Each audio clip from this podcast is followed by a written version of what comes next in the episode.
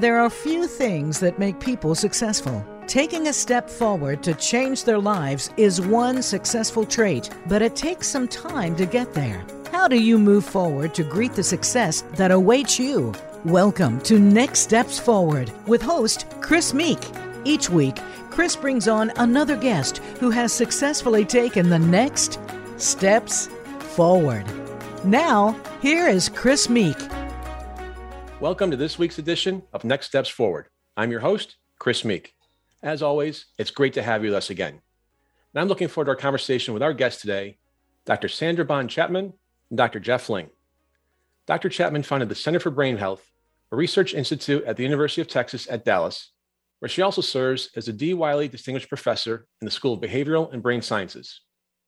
Dr. Ling is a professor of neurology, neurosurgery, and anesthesiology and critical care medicine at Johns Hopkins University and the Uniformed Services University of the Health Sciences and an attending neurocritical care physician at Johns Hopkins Hospital.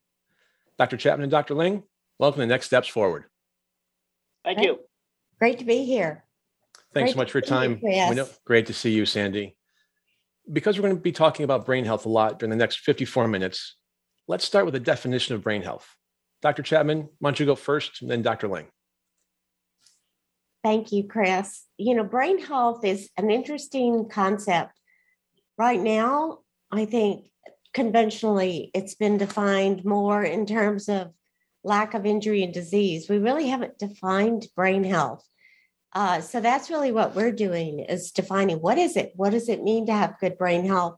And for us, brain health means using the brain skills that you've got to thrive in your context. So, using your brain skills, what does that mean? Everyone can think critically, solve the problems that face them, engage socially, solve innovative problems, and be able to endure emotional stress. That's what brain health. And how can we build more capacity in that area? And so for us, we're trying to really kind of shift the script that and define brain health in health. Dr. Ling? Yeah, I think that that's really a seminal question, Chris. And as Dr. Chapman had pointed out, the exact definition of a Webster's dictionary, in fact, uh, you won't really find one yet. It's evolving. Uh, it's really good to have Sandy on because she actually is a pioneer of this concept. I mean, she started developing this uh, line of investigative scientific inquiry and also this concept back in the late 90s when she was uh, still in elementary school. So, um, but the uh, but all kidding aside, uh, it is actually a very important question, indeed, of uh, the seminal question. As a physician, I would say that good brain health is the absence of disease, but that's not the same thing as brain health. Health is actually the state that you are physiologically, anatomically, and so on. Right? That's a state of being. Good health would could be conceived of as an absence of disease and bad health could conceivably be in the presence of disease. But that's a binary answer yes, no, black, white. And it's really not, uh, um, uh, when we having this discussion, we want to get beyond the binary uh, um, uh, uh, response and really come down to the nuanced one. And the nuanced one is what does it mean to you? So, Chris, I'm an old and broken down, fat, ugly army ex-army colonel. And so, what does good health mean to me? It means I got out of bed in the morning. I mean, you know, so um, and that for you being young, handsome, and vibrant, you would say, no, Geoff. My response of good health is that I'm able to go on a 10 mile hike with my dog and then go skiing in the afternoon. So, health is really, I think, defined individually. It means that you're able to do the things that you want to do at the capacity that you uh, feel that you are really capable of. And so, health uh, and brain health, uh, as Sandy has pointed out, and that would include cognitive things, mental health things, and so on and so forth. So, this is an evolving science, but really, it is a it's a critical one. It's one that actually needs to evolve. It needs to become part of our natural daily lexicon. Very similar to is if I looked at you and said, "Are you in good health, uh, Chris Meek?" and you would say, uh, funny you should ask. Yes, I am, Doc. Um, I really don't need to be here. Or no, Doc, I need to be here because you know I have a twinge in my back or some other thing like that. So it's so that's why my answer is a little more long-winded than perhaps you had anticipated. well, I appreciate the kind words about being young. I'm not as young as you think. And my wife now, now finds herself quoting the entertainer Pitbull or any day above ground's a good day. That's right. That's exactly right. And Geoff, you say that we can find uh, we can't find a definition for brain health in the dictionary, but we can find Google. Uh, so we have to change this, Sandy. We have to do some work here. So, Sandy, you and Geoff are both doctors, but your work with brain focuses on cognitive side, and Geoff's work is focused on medical aspects such as function. Would you explain for a layperson what those differences mean, not only for your work, but for the patients you work with? Yeah, do you want Geoff? Uh, do, you, you want to take uh, it first? Oh, do you want me to go first? Usually where they start is with the doctor, and we're like, no, come to us first. Uh, all right. So um, uh, on this, I would say that uh, the medical aspects of um, brain health uh, or, uh, is really comes down to I am a neurologist, of course, and so when I look at the medical aspects, um, I'm actually looking at pathology. Um, having a dementia, for example, is meaning loss of cognitive function. Um, having epilepsy means that you actually have excessive function, but in a pathological way. Um, if you look at a stroke, for example, that is a, a, loss of function due to a vascular reason. So, uh, for me, health is really what's the state of the brain in the context of the rest of the body.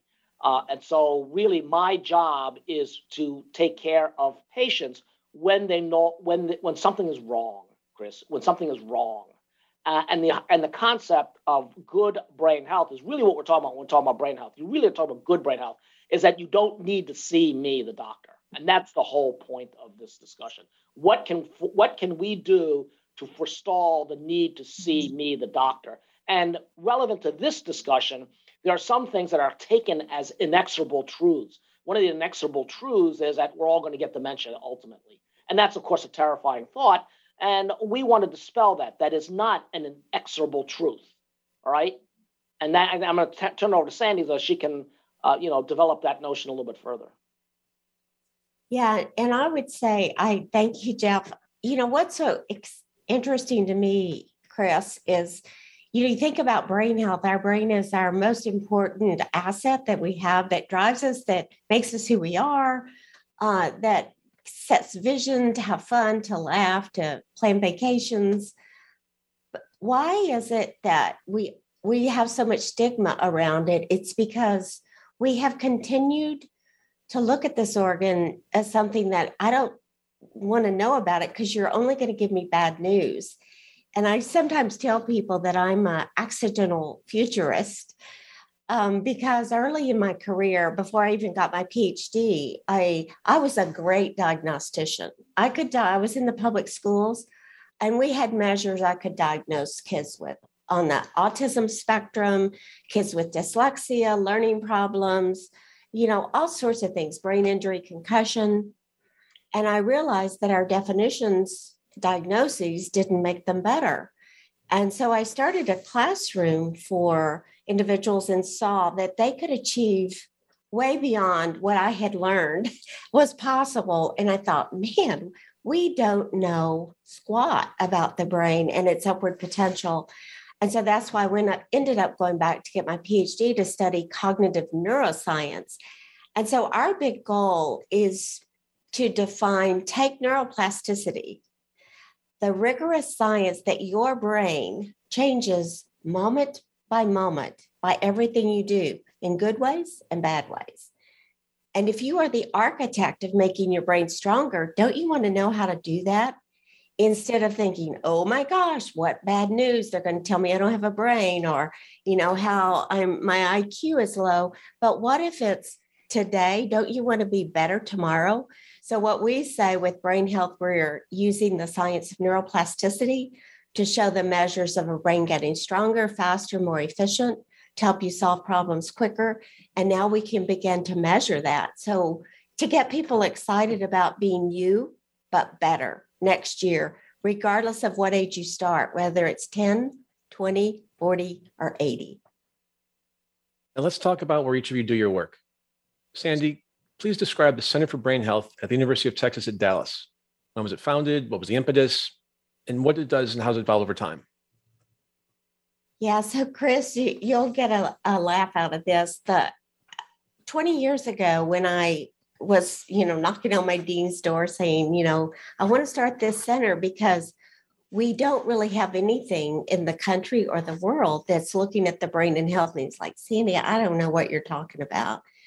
Um, but it ended up that he finally said, Yes, go ahead. Brain health was so new in 1999, we got a trademark on it because people weren't defining it in brain health. So when he said, Yes, get started, we started raising money to do the rigorous science, um, starting, and, you know, because we were defining the brain in injury and disease, actually, we started with looking at kids with concussion and people with learning problems and seeing after they have a diagnosis, can we take them further than anything that we ever knew was possible? So that's actually where we started. But in the last 15 years, we realized hey, why not start working with healthy people? Um, so we started with middle schoolers and emerging adults and 40 year olds and even people late into life. And we've shown with the Center for Brain Health through rigorous science um, randomized trials that there's, regardless of your starting point, if you learn tactical brain strategies of how to use this engine, it's almost like if you have a fancy car and you don't know how to use it or your phone, you don't use the apps in it. But, and so we don't really know how to use this engine efficiently. So a lot of the things we're doing so that's that's what the center for brain health is driven by the rigorous science. We grew from a team of 25 to 150 scientists, research clinicians, and now we want to take the translation of the science to help people, regardless of where they are, to reach their fullest brain potential. And for those listeners and viewers who haven't been there, I've visited Sandy a number of times, and the facility is absolutely spectacular, state of the art. Uh, highly encourage you to, to reach out and get involved. So I'll keep plugging that for you, Sandy. We want to help everybody. 7.8 no. billion people. Incredible, incredible. Jeff, you serve as co-leader of the Jean Ann Brock Brain Health Project. What is the Brain Health Project? And the same question: when it was founded, what was the impetus, and what are its goals, and how has it evolved over time? Well, the um, Brain Health Project itself is really a, um, a multi-institutional, a multi-country uh, study of our projected goal of 100,000 people, uh, who where we can actually identify those uh, elements of their life that are impactful on uh, their brain health in a good way. What are those things that negatively impact the brain health? What are the things that positively impact the brain health? And what can each individual do along the way? It's very similar conceptually, conceptually to, to a study that was done long time ago called the Framingham Heart Study. The Framingham Heart Study was actually founded in the 1940s. And what it set out to do was to also look at something that was thought to be an inexorable, des- uh, uh, destiny driven uh, outcome of, of men, really. And that was getting a heart attack. Uh, in the 40s, of course, you know everybody who was every male about the age of 50 it was a question about when you uh, whether or not you're going to get a heart attack, but when was your first heart attack, and of course, when was your fatal heart attack, right? And uh, so they so really the some remarkable investigators up in Boston, out of uh, in collaboration with Boston University, actually did this study called the Framingham Heart Study, where they actually went to the town of Framingham and they studied you know a few thousand uh, men because it was done in the 40s uh, and they went uh, and did this remarkable study where they were looking for exactly the same things that the Brain Health Project is doing, but for heart. What are those elements of one that um, that negatively impact heart health, and what are the positive things that uh, impact heart health? And I want to be clear here: this is not a medical study in the strictest sense. Nobody's getting a drug. Nobody's getting surgery. It was really what are the things that are important. And of course, they discovered a, number of things that came about. Blood pressure was important. Blood glucose was important, i.e., diabetes. Uh, your weight was important. Did you smoke cigarettes, for example? Um, uh, did you drink alcohol, for example? Um, did you exercise regularly? And uh, and and there were some other things that they found that uh, were impactful, but it's nothing to do about it, such as being male and over the age of 55 years old. All that stuff was done. It was identified. Um, it took them 10 years to do it. And then, of course, they, they wrapped up all that information and they uh, worked with the American Heart Association the American Heart Association, of course, created the Heart Healthy program, which they said, hey, all you people out there, you got to watch all these things we just talked about. And as the science evolved, much like Sandy is doing, disciplined science done by multiple organizations. Now, they actually said, oh, it's more than blood pressure. It's a systolic blood pressure of 140. Oh, it's more than sugar. It's your hemoglobin A1C of seven, and so on and so forth, right? And you should not smoke cigarettes. And by the way, alcohol actually has nothing to do with it. Nothing to do with it at all. Um, and exercise, you should get 20 minutes of good aerobic activities, blah, blah, blah, blah, blah. And then they rolled it out. And notice again, no medicines, no surgeries. Now, granted, to make the blood pressure goals, you might need some medicines, but the reality is, is that if we took care of ourselves, you would reap the net benefit. Well, guess what? Lo and behold, what an impact. I'm sorry to my friends, the cardiologists and the cardiothoracic surgeons, but the biggest impact ain't you. It ain't you. It is the patients grabbing control of their lives and controlling the things we had just talked about. And the beauty of it is, what does that mean? The average age in the 1930s and 1940s was about 58 years old. 58 years old, right? Now look at it. Upper 70s for men, lower 80s for women. That's an additional 30% of life, Chris, of life.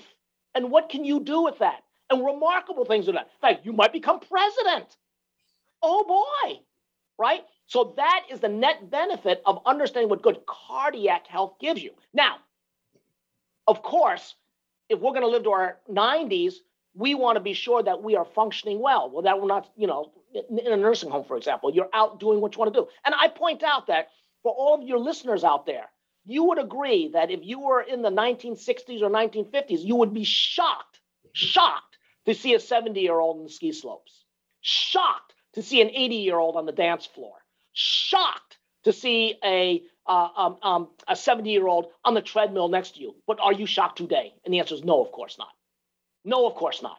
That should be the same for your brain health. So, what we're trying to do is do exactly that. It identify those things that are positive, those things that are negative. negative, and we already have uh, data. By the way, we already have data. Not enough sleep, negative. Too many stressors, negative. Dense social network, positive you know, and so on and so forth. So there are things that you can do. And is there an equivalent to aerobics for the brain? The short answer is yes. It's called smart training. And so there's many things that are evolving from the study that is going to make it so that you maintain a good, healthy brain in addition to the longevity you're benefiting by exercising regularly, not smoking, and on and on it goes. So it's no good to protect your body if you're not protecting your brain. That's the point of the Brain Health Project. And so, as and this data, by the way, is now using 20th, 21st century technology, not 1940s technology. Everybody has a phone, for example, right? In 1940s, you had to go down to the drugstore to find the phone. So Sandy uh, and Ian um, and uh, and Tom and I are able to create a, this program, work on it together that is going to reach out and touch 100,000 people, not just men, by the way, women, um, cross cultural, um, including the LGBTIQ community, blah blah blah blah blah. But the point is, is that we're going to use this information, get it out as fast as possible. I mean, this is a university-run project. Get as fast as possible so people can start grabbing hold of the things that are positive and negative for their brain health and institute it into their lives. And that's what this whole project is all about. When did it get started? Just a couple of years ago. Of course, got slowed down a little bit because of COVID. We all got that, but it's up and running and doing very well. And the first set of data has already come out, already come out.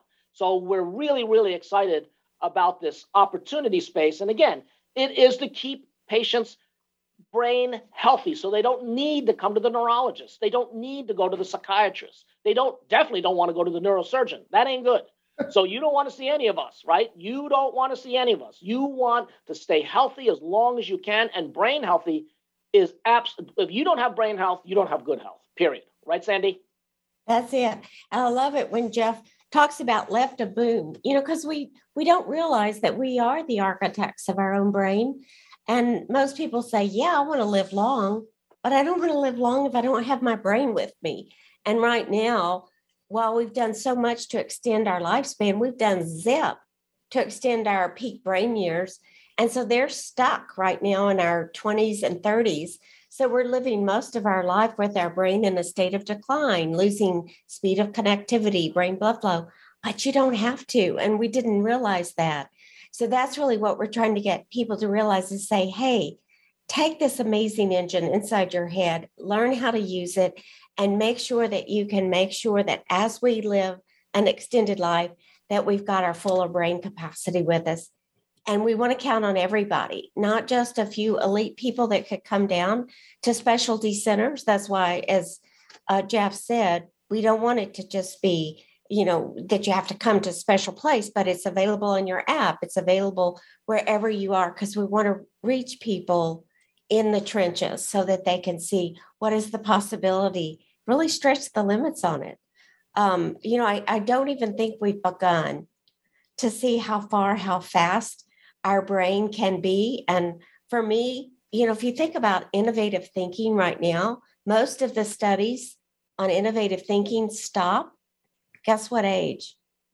Elementary school. That sucks. I mean, our brain was really wired to be innovative for the rest of our lives. And we've shown innovative thinking improve whether you're in your 20s, 40s, or 80s equally when people begin to embrace it. And it makes the brain change in very rapid ways. So, you know, that's really what we're we want to do is for people to be inspired to be the architect of their own brain and not think, oh, brain, I'm just to not get sleep, be constantly distracted, do overwhelmed by information, throw trash at you, and then go to the doctor and fix it. No, you are the one that is going to be drive this engine to make it healthier. So you it's the most precious and greatest engine we have. We just need to know how to use it better. Chris, I want to point out one thing to, to, most of your listeners, in fact, probably all of them, do something for their heart. They really do. I mean, I would argue that I would bet you that the vast majority of those who listen to you, uh, in your of your followers will do something. They'll exercise every day. They may walk at the mall. They may they may uh, they may ride a bike or whatever. They do this. They do this. And if you ask them what is uh, uh, uh um, critical elements of health, they'll tell it to you. You know, I got to watch my weight you know, I've got to eat a, lot, a little less fat and sugar and this kind of stuff, eat a little bit more veggies. They already know how to do this. All that Sandy and I are advocating is there's a couple more things you can add to your daily routine that you already do that's going to benefit your brain, right? Because you're already doing stuff to benefit your cardiovascular health. Now we just need to add a few more things that are going to benefit your brain. Simple mm-hmm. things get enough sleep. Simple things reduce your stressors. Simple things get out and do some social networking. These are all super simple things, but if they become part of your daily routine, like your walk, get your 10,000 steps. Everybody knows about 10,000 steps. It's on your watch, for goodness sakes. we should have these type of things for your brain. And that's what Sandy's talking about. It's nothing. You don't have to go to a gym. You don't have to go to a gym. You may want to. Great. God bless you. But you don't have to. That's the point, Chris. So, Sandy, you and I met three or four years ago when I started getting involved in the veteran mental health space through some nonprofit work. And then you introduced me to Dr. Ling in the beginning of COVID. But what brought the three of us together today was something I tripped across while Googling a month or so ago on, on mental health. And that's the White House Brain Capital Council, which you two both have helped to co author. I know it's just a, a concept, but could you tell our listeners what it's about? Yeah. So the it is a proposal that and I think COVID really laid bare that we are in a brain health crisis. And right now, every way that we approach brain is from a siloed, fragmented. There's a lot of agencies that have some piece of something related to brain, but nothing that really synergistically ties these different forces together. And the only way we now are moving into a brain economy the way that we're going to be able to learn to thrive, giving the divisiveness, uh, the social isolation that's happening, the brain fog, the severe depression of people losing their jobs, losing loved ones, is really a concerted effort to move this ship to say, hey, let's move the economy through a brain capital to focus on the brain skills of every single individual to solve climate change, you know political things how do we get along so that's really what this is all about is how do we come together to bring hope and change in a very dramatic short-term way and that's what this white house uh, brain capital is all about we are moving into a brain economy it's time brain let's go Dr. You know, Chris, again? Yeah, thank you. Yeah, there was a, um, again, it's modeled on something that was very successful. Uh, you're too, uh, you and Sandy are too young to remember this, but I remember it. It was something that President Kennedy called uh, the National Fitness Program, and um, and there was a fitness council that President Kennedy, John F. Kennedy, convened, and it was really to, to embrace this concept. Was coming out of the Framingham study, right? And it was getting young people to embrace fitness and the concept that it would spill over and include the entire populace. And, and in fact, it was highly successful, highly successful, because they all recognized that good fitness meant reduction of the burden of diseases and longevity and all that other good stuff. What Sandy and I are trying to grasp is that same concept that, in fact, brain capital, council is just that. Who would be made up of? Stakeholders. Stakeholders not just the AARP, the American Association of Retired People, but also the um, you know uh, elementary school teachers. Um, it, it's really a, a, throughout the society that, in fact, grabbing this concept of good brain health is is is across the spectrum. And why is that important, Chris? Is because how did they get the message out? How did President Kennedy get the message out? How did the, the these cardiovascular researchers, these nerds like Sand and me, get the message out? because they actually started working with the end user, with the lay community, with the listeners, with the average Joe and Jane on the street. And so the American Heart Association, God bless them, embraced this concept, and they were uh, the ones who brought out this heart healthy program of which we just talked about. We need to do similar things because, as Sandy points out, the solution to the myriad of problems we have is real simple. We're going to have to think our way out of it. We're not going to fight our way out of it. We're not going to lift a heavy brick out to get our way out of it. We're going to have to think our way out of it. It is really simple. And America is great for that. America is the innovators. Who came up with the internet? America. You know, who came up with the airplane? America. Who came up with the telephone that hangs on your hip? America. Where does Apple live? America. Where does, you know, um, Microsoft live? America. These are all things that were thought of. It wasn't because we were the biggest, strongest, baddest country. It's because we innovated. We thought our way out of problems. The problems that we talk about are not little. Climate change is not a little thing, it's a big thing. The troubles in the Eastern Europe right now is not a little thing, it's a big thing. So when you think about these problems, you're going to have to think your way out of it. It's really simple. We've been talking to Dr. Sandy Chapman and Dr. Geoff Ling, and we'll be right back after a short break.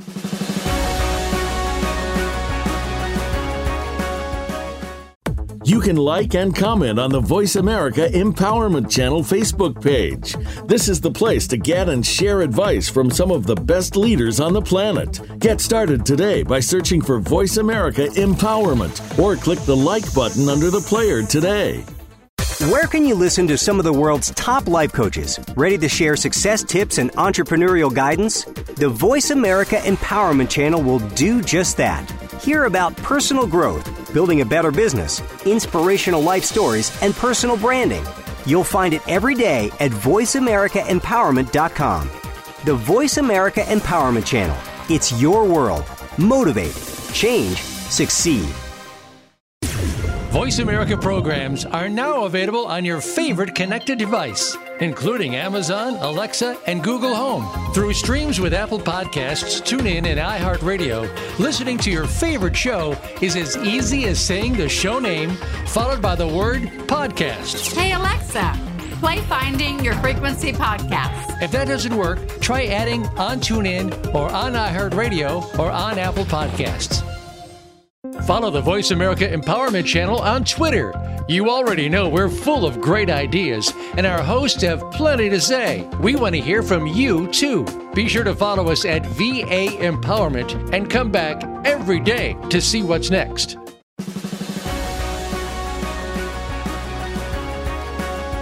You are listening to Next Steps Forward. To reach Chris Meek or his guest on the show today, please call in to 1 888 346 9141. That's 1 888 346 9141. Or send an email to Chris at nextstepsforward.com. Now, back to this week's show. We're back with Dr. Sandy Chapman and Dr. Geoff Ling. Dr. Chapman founded the Center for Brain Health at the University of Texas at Dallas. And Dr. Ling is a professor of neurology, neurosurgery, anesthesiology, and critical care medicine, and an attending neurocritical care physician at Johns Hopkins Hospital. You think after saying that second time, it'd be easier to flow off my tongue. We've been talking about brain health for ages 10 to 100. Let's talk about kids. Students from elementary school to college have had to deal with rapid change during the pandemic. How's the pandemic affected their brain health, short term and long term? Sandy, you want to go first? Oh, yeah, I would love to. You know, for me, Chris, you know, a lot of people, when they think about brain health, they wait to think about, oh, I don't have to worry about that till I'm 60 or 65.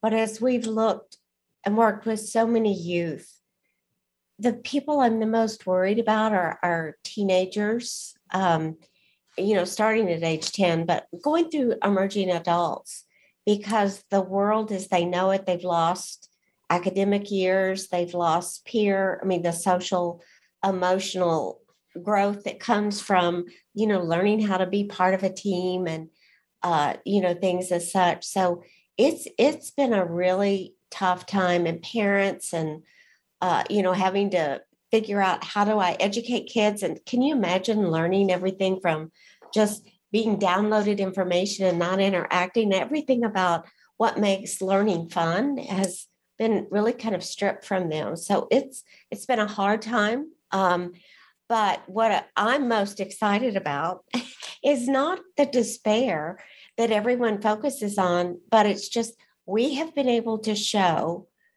by teaching parents and teachers how to teach kids just to be innovative versus factory regurgitators they we have been able to double their academic performance in science math history and english we've been able to intercept mental health disorders when they learn confidence and what's going on so it's it's not just about diagnosing the problem say ooh let's get bad everything's the more we diagnose the problems, we make them victims versus how can we empower them, uh, realizing that they are suffering.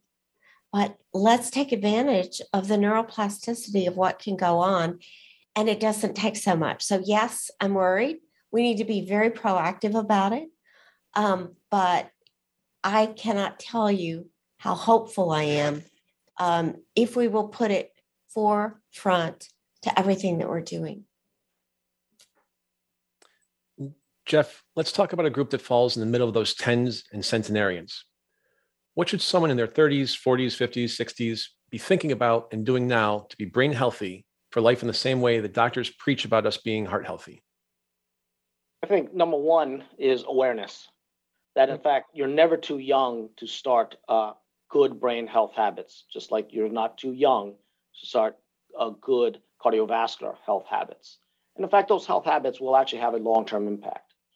Um, if we use something that uh, everybody understands, which is the heart healthy thing, if you don't start exercising now, when are you going to start? Uh, if you don't start to maintain your uh, your weight, when are you going to start? And so, and when you when and when are you going to stop good eat start good eating habits? When are you going to start? And the same thing with the brain. When are you going to start good sleep habits? When are you going to start uh, reducing uh, multitasking, for example, which as we know is an has a negative impact on brain health? when are you going to uh, start, in fact, um, uh, smart training? When are you going to start to do, to embrace um, redu- reduction of stress? Uh, these are the kind of things that you can do in your 20s, 30s, 40s, and 50s that will actually have a long-term impact. We all know that it's much better to prevent something, right, than to actually to treat something. So if in fact we start to embrace these uh, good brain health habits and, in fact, make them a habit as early as we possibly can, the long term benefit will be totally realized. And that's really what we're trying to advocate right now is to start to embrace those things and make them part of your life. And many folks in those middle years, especially active duty, active duty military and veterans, uh, first responders, they're coping with post traumatic stress. How does post traumatic stress change brain physiology and function? And can the effects on brain physiology and function be reversed? Well, the short answer is the mechanistically, how do, do we know what actually happens at the cellular level with PTS? We don't. We don't. Uh, we do know that there is dysfunction. But if you said, is it an absence of function at the serotonergic level? Is it an absence uh, at the adrenergic level? Does it mean that your amygdala doesn't work anymore? These are all fancy medical terms that Sandy and I banter about. But the reality is, I cannot say that you have a lesion or a disruption in your amygdala. I cannot tell you that. I can surmise that there's certain brain areas that are not functioning well. I can surmise that certain medicines that act on these different areas, like serotonergic agents and so on and so forth, uh, would in fact uh, be beneficial to some of the patients who have PTS, but not all. So it's a bit of a heterogeneity to it. And so I think it doesn't, right now, the science is still evolving. Let's put it that way. But are there things that those who suffer from these disorders can they do to actually, um, one, provide resilience to avoid having it, uh, having them to begin with, and second, to be beneficial if they have it? And the short answer is yes. Again, it comes back to good brain health. I mean, there's there's some things that that uh, that are going to be good. It, it, you know what? I know I, I know you say to yourself, "Oh, gee, doc, don't you have a pill? I mean, don't you have a surgery?" I point out to you that our friends, the cardiologists, cannot cure you of a heart attack. God forbid you should actually have that terrible heart attack. Are they going to give you a pill that's going to cure that heart attack? By golly, no. Are they? Is a surgeon going to swoop in and do something to help that dead heart tissue? No. What they're going to do is they're going to have you institute good cardiovascular health. That's all the stuff we talked about, so you don't have a second heart attack. The same thing here. You've you have gotten a stroke. Bad news. I can't give you a pill that's going to fix your stroke. I just can't. But I push back on the, my friends, the cardiologists, and say, "What's where's your pill?" They don't have one either. It comes back to what are the good brain health things that you can do following a stroke or PTS or any of the number of, of other things. Mm-hmm.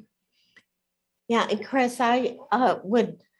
We've worked with a lot of military, as you know. You know, when you first came down, probably close to six thousand now. Um, many of them with multiple concussions, PTSD. And when we began to work with them, we just wanted to improve their reasoning and critical thinking. And we've done a number of randomized trials we actually had no idea that the training that we would do by helping um, them learn strategies for big idea thinking and innovation and broader perspective taking versus focusing on what caused the PTSD, that it would significantly reduce it. And we found that indeed it did. And it was shocking to us. We didn't say this is a treatment for PTS or depression but we found that the training reduced depression by more than 50% and the stress by more than 40%.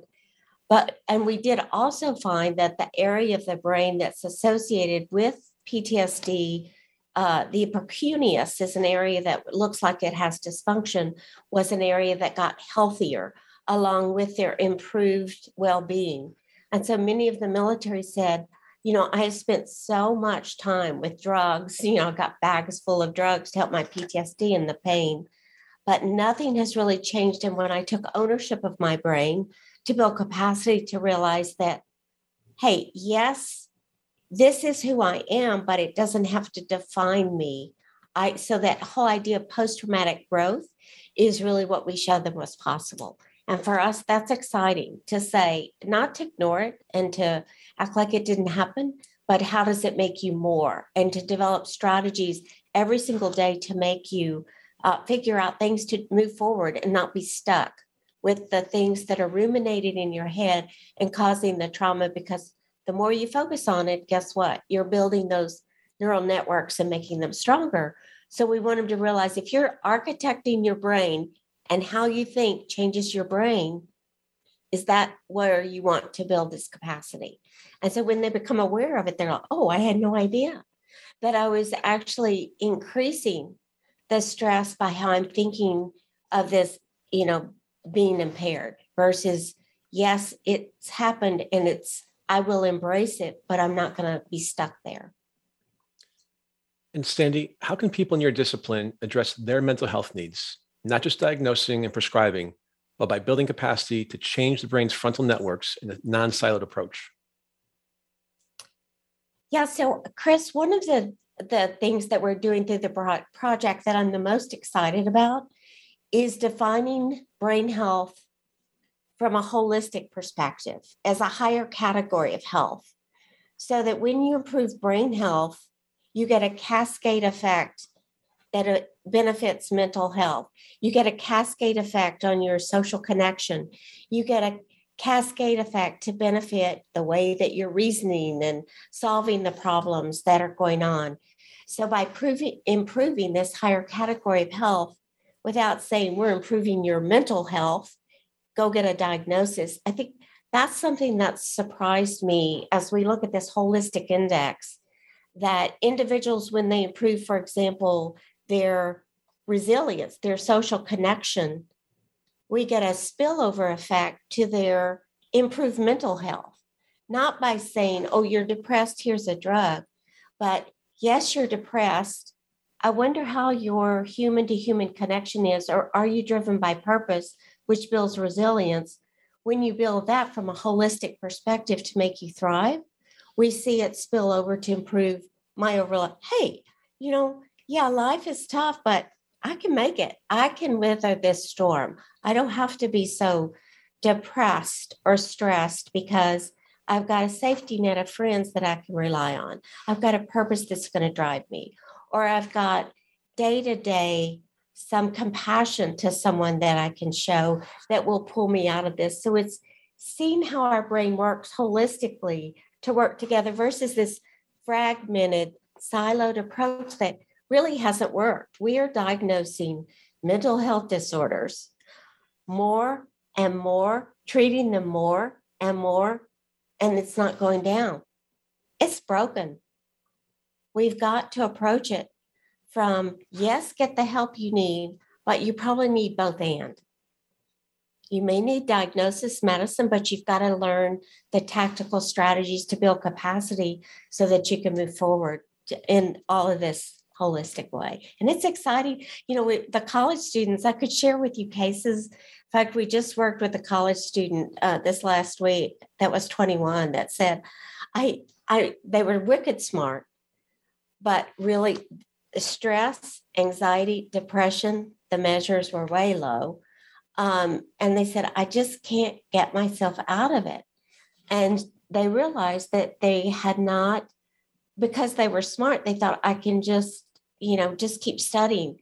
But studying got boring. So they began to work on their, again, kind of their friendships that had been lost because of COVID and driven by purpose. All of a sudden, their mental health got better and their studies got better and their sleep got better. And they're like, I just didn't realize it was what I was doing that was making me depressed. I thought it was the environment around me that was causing it. So I was looking for reasons, but not within myself. Geoff, Sandy just mentioned sleep and compassion. How are sleep and compassion connected to brain health? And what happens to people who don't get enough of both? Again, we're still talking about brain health. I want to be very clear on this. All right. So, sleep and compassion are very important elements to maintaining good brain health.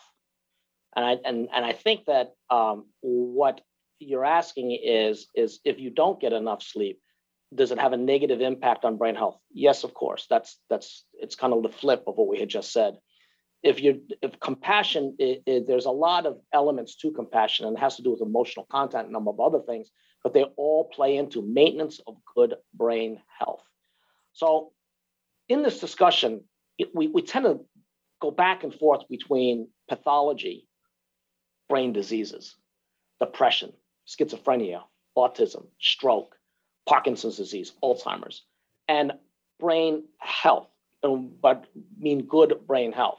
I want to be clear here that what we're really the focus shouldn't be that blurring between the two. We're really talking about brain health. How can you maintain good brain health? Treating these diseases is a very serious undertaking. If a patient has severe depression, severe depression, they should see a, med- a, a health professional. If a patient's had a stroke, by golly, they should see a health professional, right? This is not about how can I avoid seeing a health professional if something bad is happening to me. You absolutely, positively must see a mm-hmm. qualified health professional for whatever ailment you may have. What we're talking about is empowering individuals to maintain good brain health, to maintain good health so as to avoid that going uh, uh, necessarily going to see a, a, a, health professional for pathology. We want to. That's what we're talking about. So, as an example, when she, when um, Sandy was talking about her college students, if I can equate a different way, the student here feels like I can't. You know, Chris, I I love baseball, but uh, you know, man, I am I am not making it to first base like I did when I was in high school. And the first thing you would do as a coach is say, run the 40 for me. Run the 40 for me. And dude, you are not running the 40 like you did in high school. What up? Well, you know, I stay up late at night now. I'm, I'm, I'm drinking beer more. You know, I'm eating pretzels instead of eating food because my mama's not here. Then you would say, dude, start eating healthy, start getting your sleep, and get to run your 40 in 3.5 or less. And now they start now focusing not on, oh, do I did I have a stroke and I'm dragging my leg? They really they allowed their physical health to deteriorate, and that impacted their function and their quality of life. They weren't sick in the strictest sense, but they were not performing at the healthy level they wanted to. What Sandy and I are advocating now is are things you can do to maintain your brain health so you can function at the level that you really is meaningful to you, is meaningful to you. That's really what we're talking about.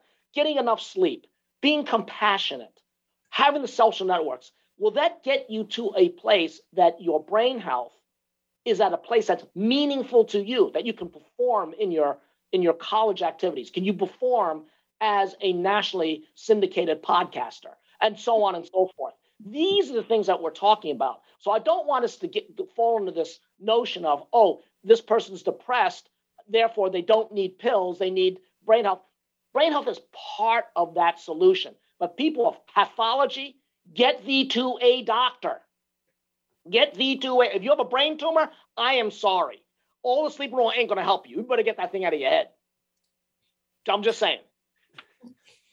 Great medical advice. Thanks, doctor. yeah. Uh, Chris, what is the thing? I just want to add to that because, you know, in this day and age, people are always looking for a quick fix of, you know, well, can I just go do Sudoku or crossword puzzles? And when I say, yeah, it'll make you better at crossword puzzles and Sudoku, um, you know, so you really want to think about how you're using your brain energy. But if you really want to do something that Bill uses all of your brain and uses your problem solving skills, go do an act of compassion with someone you disagree with. It actually causes you to not only zoom in to what you believe and but and listen to what they're saying, but it makes you zoom out to a broader perspective and then zoom deep and wide to think about how can we find common ground here.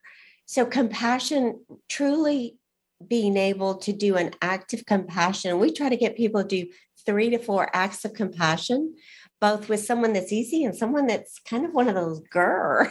You know, you're going to get under my skin. I want to connect with you and show an act of compassion. It uses your brain skills in very dramatic ways. And probably it not only changes your neuropharmacy, but it changes the person that you've done an act of compassion with as well. So you both get this bidirectional benefit. Sticking with that neuropharmacy, can we use neuropharmacy to avoid pharmaceuticals? Is that even realistic? Is that where the compassion comes in? Again, this is about maintaining good brain health, right? So, if in fact a person needs a pharm- pharmacologic intervention, they have epilepsy, they need to be on an anti-epileptic. Got it. You need to be on your anti-epileptic, but it doesn't mean that you don't. That does not mean that you can't also have good brain health do the things that we're talking about. So, in addition to your epilepsy, which you need your medicines for, and you're going to need your medicines at whatever level it is. I mean, if you're on valproate, you better have a blood level between 50 and 100. That's not going to change. But what you want to do is have good brain health on top of that, so that even though you have epilepsy, you still are functioning at the level that you really want to be at. And that is what we're talking about. So they go hand in hand, but they're not necessarily you know, ex- uh, exclusive of the other. Um, there are elements certainly of people who feel that they ha- they don't they're at a state where they don't have good brain health, and they look to these quick fixes, as Sandy is pointing out, and that is not necessary. You don't need then the quick fix. You don't need to take that that slug of alcohol, for example, right? Seriously, to calm my nerves. You don't need that. If you had good brain health, You don't need that slug of alcohol to calm your nerves. Your nerves will be just fine, thank you very much. And you'll be able to function just fine, thank you very much. That's really what we're, we're talking about getting, empowering you, the individual, so that the things that you do will give you the good brain health that you are expecting and want, really, so that you can do wonderful things and these compassionate things, solve these big problems that our world needs you to, to solve, solve these little problems in your own household that you need to solve. All those things come with good brain health so that you don't need that slug of alcohol to calm your nerves. Mm-hmm. Yeah, and I, you know, I, I, I think it's interesting. We're just now beginning to even look at how you can test. You know, are you changing your neuropharmacy? And our other co-leader, uh, Dr. Ian Robertson, does a lot of work on dopamine and norepinephrine, and has shown that you know, just having people their self talk. One of our greatest enemies is your own voice inside you. You know, if I say, I can't do that, it can't happen, then you change your neuropharmacy to be very depleting in terms of your energy level and the norepinephrine. But if you say, Chris, I can do this interview and it's going to happen, then all of a sudden I definitely get a ping of dopamine, which is kind of my brain's energy. So there are things we can do to downregulate the negative uh, neurotransmitters as well as get the right amount of dopamine. And, you know, I know,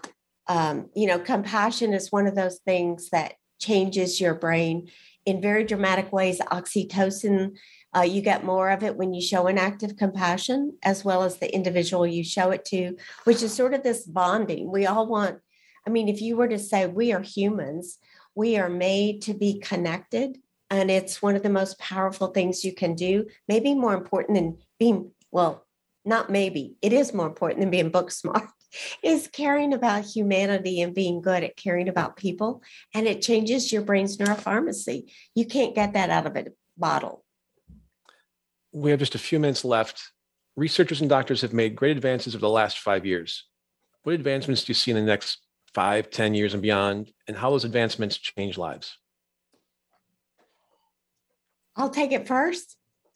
So I'm so excited, Chris. I'm hoping when you come visit us in a year, or at least within two years, just imagine that um, you could see your brain and all of this brain gain from your brain health index and walk inside a virtual brain of Chris Meek and seeing, oh, there's my brain blood flow and the speed of connectivity and seeing this area.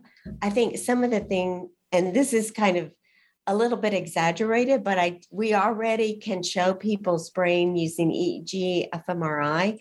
I think that when people can begin to visualize what is it that's happening when my brain's getting better from a cognitive perspective, but also the neural markers of a brain getting better, it's going to be really empowering for people to change the stigma of the black box that nothing can be done and say, you know what, brain, whether I'm whatever age I am in, next year it's going to be better. Let's do everything we can to make sure that happens. Dr. Ling, 60 seconds. Yeah, I mean, it's a very exciting time. Uh, the uh, forward progress of technology, the forward progress of the sciences, the basic scientists, is going to inform a lot of what Sandy and I are talking about. We need them to pivot them towards the idea of what it is to maintain good brain health versus pathology. All right. And once we understand those critical elements of that from a scientific standpoint, using the technology that's emerging, using the knowledge emerging, we'll actually be able to become much more defined in terms of what is your brain health index right? Where are you on the spectrum? And how can I improve it? Those are the things that are going to make where the power of this is going to going to be available to each person to then become, as Sandy puts it, the architect of their own good brain health. Dr. Sandra Chapman and Dr. Geoff Ling have been our guests today. You can learn more about them at centerforbrainhealth.com. Sandy and Geoff, thanks so much for your time. It was great seeing both of you. Thank you, Chris. Thank you, Chris. I'm Chris Meek. This is Next Steps Forward. We'll see you next week. Same time, same place. Until then, keep taking your next steps forward.